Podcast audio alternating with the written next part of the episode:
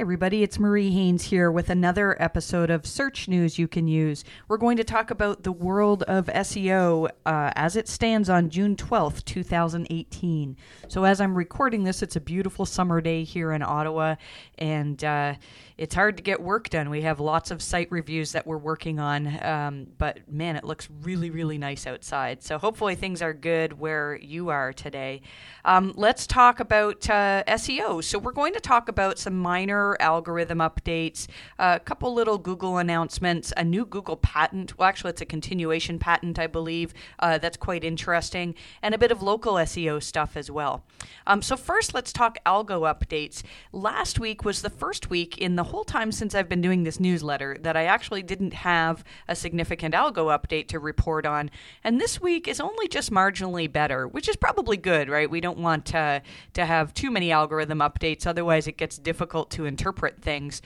Um, when I reviewed the sites that I have analytic access to, I saw a large number of sites that saw improvements on June 4th of 2018 it they were all very mild improvements though. I think some of them could have even been seasonal changes. And i don't hear a lot of chatter of people talking about this being an algorithm update. I'm going to go ahead and update my algorithm update list which you can find at mariehaynes.com slash algo uh, to say that this was maybe a possible mild quality update. Uh, but it's hard to say. Barry Schwartz on Search Engine Roundtable was doing some talk about uh, June 8th potentially being an update as well. I have one client in analytics uh, who is seeing a very, very large gain on this date. Uh, it's still uh, debatable whether um, I haven't checked to see if this is across the board for this client or perhaps they have just one post that's uh, going viral. Um, so I'll keep an eye on that for you and I'll report back next week on that um, and we'll see if we have uh, really any significant changes. Um, again, just a reminder if you would like my team to keep on top of your analytics and let you know when you've been updated or when you've been affected by an update, then just let me know, mariehaynes.com slash contact, and uh, we can get you in on our beta program for, um, for doing these checks. So far, it's going really well, and it looks like something that we probably will expand, uh, you know, in the future. Um, Let's talk about the meta tag length warning. In the old version of Google Search Console, if you go to search appearance and then HTML improvements, you can see a section that tells you whether you have meta descriptions that are duplicates, that are too long, that are too short, um, whether you have title tags that are too long, too short. And uh, Google has said that w- they're not going to move this section over to the new Search Console. This is something that we look at, although, in all honesty, I don't don't spend a lot of time on this. Um, if your meta description, I mean, now the length of a meta description has changed. Uh, Google isn't even recommending a specific length. Um, and so, what we recommend is we look at what sites are currently ranking well for your main term that you want to, uh, that you're optimizing for, and what how their snippet in the search results looks as compared to yours. Um, and so, I don't really set specific lengths, it's more based on what competitors are doing uh, and so it makes sense that Google maybe does not want to include this in the new Search Console. Um, let's talk a little bit about robots.txt files. There was some discussion on that uh, in a couple of places in my newsletter this week. Um, just for the beginners in SEO, your robots.txt file, it's a text file that can basically tell bots, such as Googlebot, what parts of your site they are allowed to crawl. Now, for most sites, you really don't need to block anything, um, you know, from uh, for from bots. Um, some of the things that you might want to block are perhaps if you have a private member section that is never going to get indexed, or you have store pages that um, are just used internally and you don't want them in Google's index. Well, if you block them with robots.txt, then what you're doing is you're essentially saying, Google, you don't need to spend time crawling uh, these pages, and other bots as well. Um, most bots will obey the robots.txt, but there are some that still uh, they they ignore it. Um, but as far as as we're concerned for Google, if you block something by robots, what that means is that Google will not come and crawl it. However, what a lot of people don't realize is that pages that are blocked by robots still can get in the index. And there's a couple of reasons why. One would be if somebody links to a page, then Google can find it. They may not crawl it because they found it on your site uh, by doing by spidering your site, but it might be that they've crawled another site and that site has linked to one of your pages. And this is why sometimes you'll see pages in the index that don't have a snippet. Instead, it says this page is blocked by robots.txt, and you can you can click to read more. Um, the other reason for a blocked page to appear in the index is if you put uh, um, if you put the block on after it's already gotten indexed. So let's say you have a whole section of your site and you decide, you know, we really don't want this in Google's index. Let's block it by robots. Well, and so if you put a no index tag, which tells Google don't index this page, and you also block it with your robots file, then what's going to happen is Google's going to see the robots block and they'll say, oh, well, we won't crawl this page. They won't see the no index tag. And as a result, that page is still going to stay in the index. So if you have pages that you want to remove from the index, what you need to do is first add the no index tag. Then you can submit the page and get Google to crawl it, or just wait until Google revisits it. And once you've seen that it's no longer in the index, then you can add the robots block so that Google doesn't waste time crawling those pages again. I see a lot of people that get uh, confused about that. So um, there's more information on that in the newsletter if you if you want to expand on that a little bit more. Um, Google Search Console, we talked last week about the fact that the crawl stats are stuck on May 23rd, and this appears to still be the case. Uh, I have seen some people saying that they can see crawl stats that are recent. Um, I am not seeing it. Uh, every site that I've looked at, the crawl stats are stuck on May 23rd. It's not a big deal, but some people do look at this information. Google's aware of it, and there's really nothing we can do to uh, force Google to um, to move that data up and uh, update it uh, so that it's up to date. Um, there's a bit of discussion here on a Google patent update, and this is the phrase based indexing patent. And once again, Bill Slawski has written about this patent. And what he says is it's basically about Google um, trying to find related terms. And so we've talked about this a lot before. I mean, it used to be in the old days, if you were trying to rank for green widgets and you put green widgets on your page a hundred times, you'd increase the possibility of you ranking for that term. Um, Google's much better now at, uh, you know, determining what things are actually related to green widgets. And so in my newsletter for paid members, I talk about how I can you can actually use the Google results to determine what types of related terms Google thinks are related to your main keywords. And then what I recommend doing is adding those into your post. Um, the trick is to do it though in a way that doesn't sound like an SEO wrote the post. Uh, so again, there's more information on that in the newsletter. Uh, I thought it was interesting. Somebody asked John Mueller whether um, uh, about changes to a title tag. So most of you know that the title tag is one of the most important on-page factors for your page. Uh, I, I think that it's vitally important to have keywords in your title tag, and I do think that it's important to have your keywords at the start of your title tag. Maybe not in every single case. Sometimes it might not make sense for users to do that. Um, but John said, here's a quote from him if you're swapping the order of keywords in a title, I wouldn't expect that to have an effect on ranking, which is kind of interesting. So I did a study a few years ago. Mind you, it's a small study, and I want to repeat it uh, with uh, more data, where I took three made up words. And for each of them, I created four posts that were very, very similar. The only difference um, in the structure of the posts was the order of keywords in the title tag.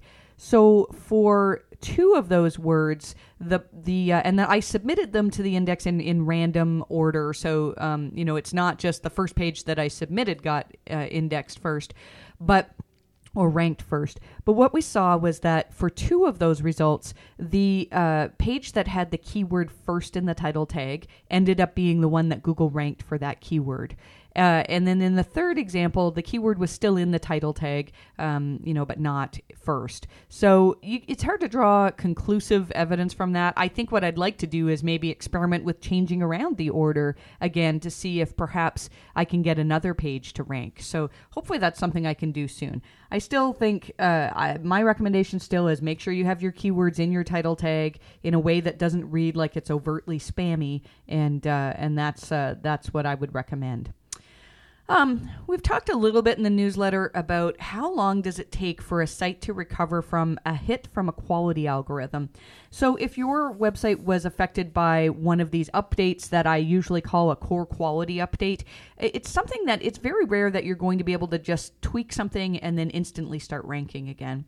Uh, in my experience, it can take anywhere from a few weeks to more likely a few months and in some cases, even a year or more to recover from quality hits. Uh, and so, if you have been affected by quality updates, then you really need to be working on a great number of things on your site. And in some cases, I've seen sites that I do not think can recover. But in most cases, recovery is possible, I believe. Um, but a lot of the time, it takes more work than uh, a lot of people want to do. Um, often now, recovering from a quality hit is not something that just the SEO on their own can fix um, in a lot of cases, uh, it means that you have to make your business entirely better. Um, and that's something where, you know, an SEO can't come along and just add a few links uh, or tweak the, the title tag. Um, you know, you have to be making significant changes so that when people look at your site as compared to the sites that are currently ranking well, they say, well, why is this site not ranking well? This is the most amazing site ever. Um, and so uh, I just wanted to emphasize again that recovering from a quality hit can take many, many months. Uh, so you need to be patient if you're uh, if you have a website that is seeing declines and you're working on making changes.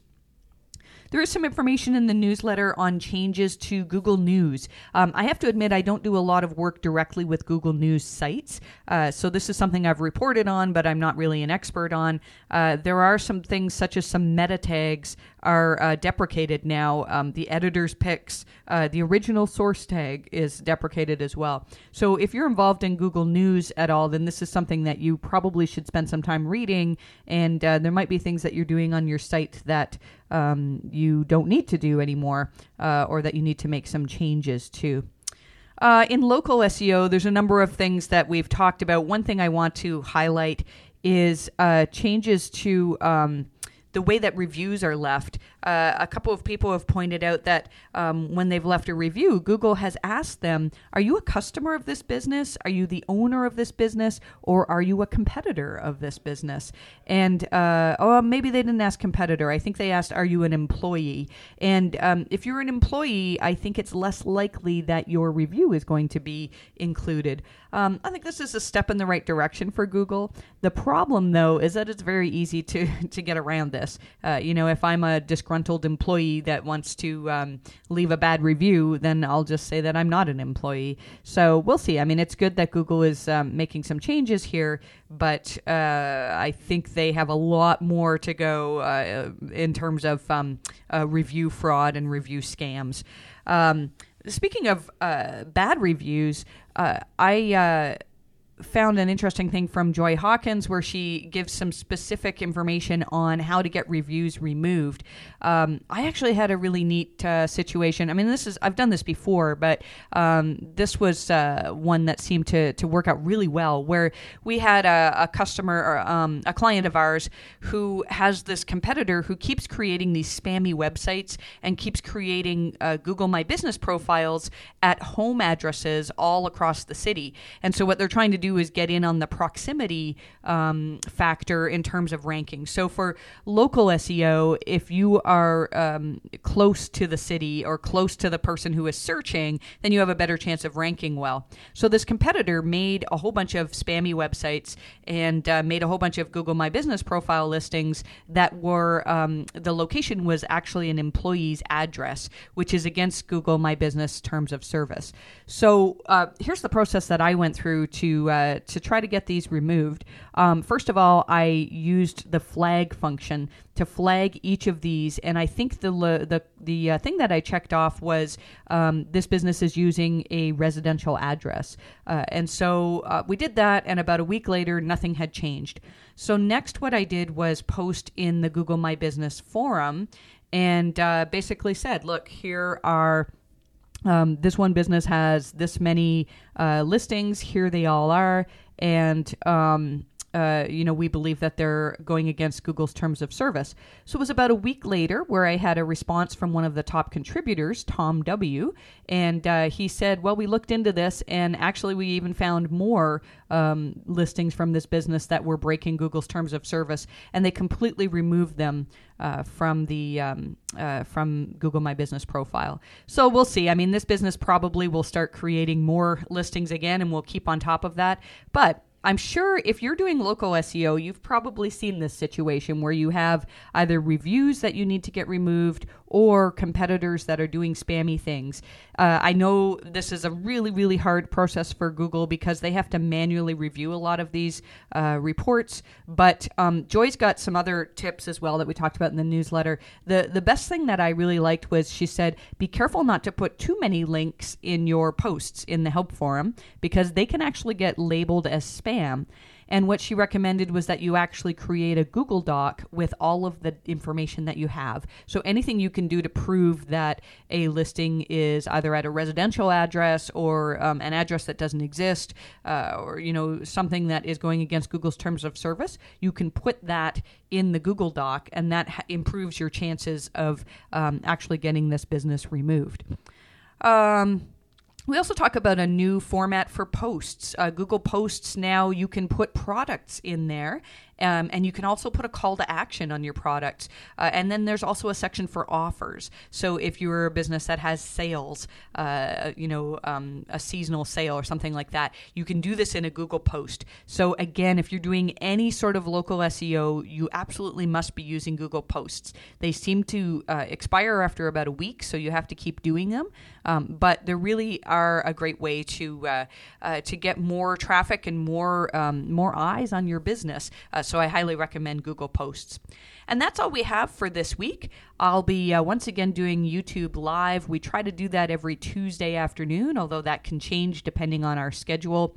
Uh, my team and I are working on a big site review today, and um, I've got a bunch of uh, conferences and things coming up, so uh, I'll be writing about that in the newsletter. And I'd love to, you know, if I'm at a conference somewhere where you are, I'd love to um, connect and say hi. It's always great to hear uh, people who say that I've helped them with their SEO work. So that's all we have for this week. I wish you the best of luck with your rankings, and we'll talk soon.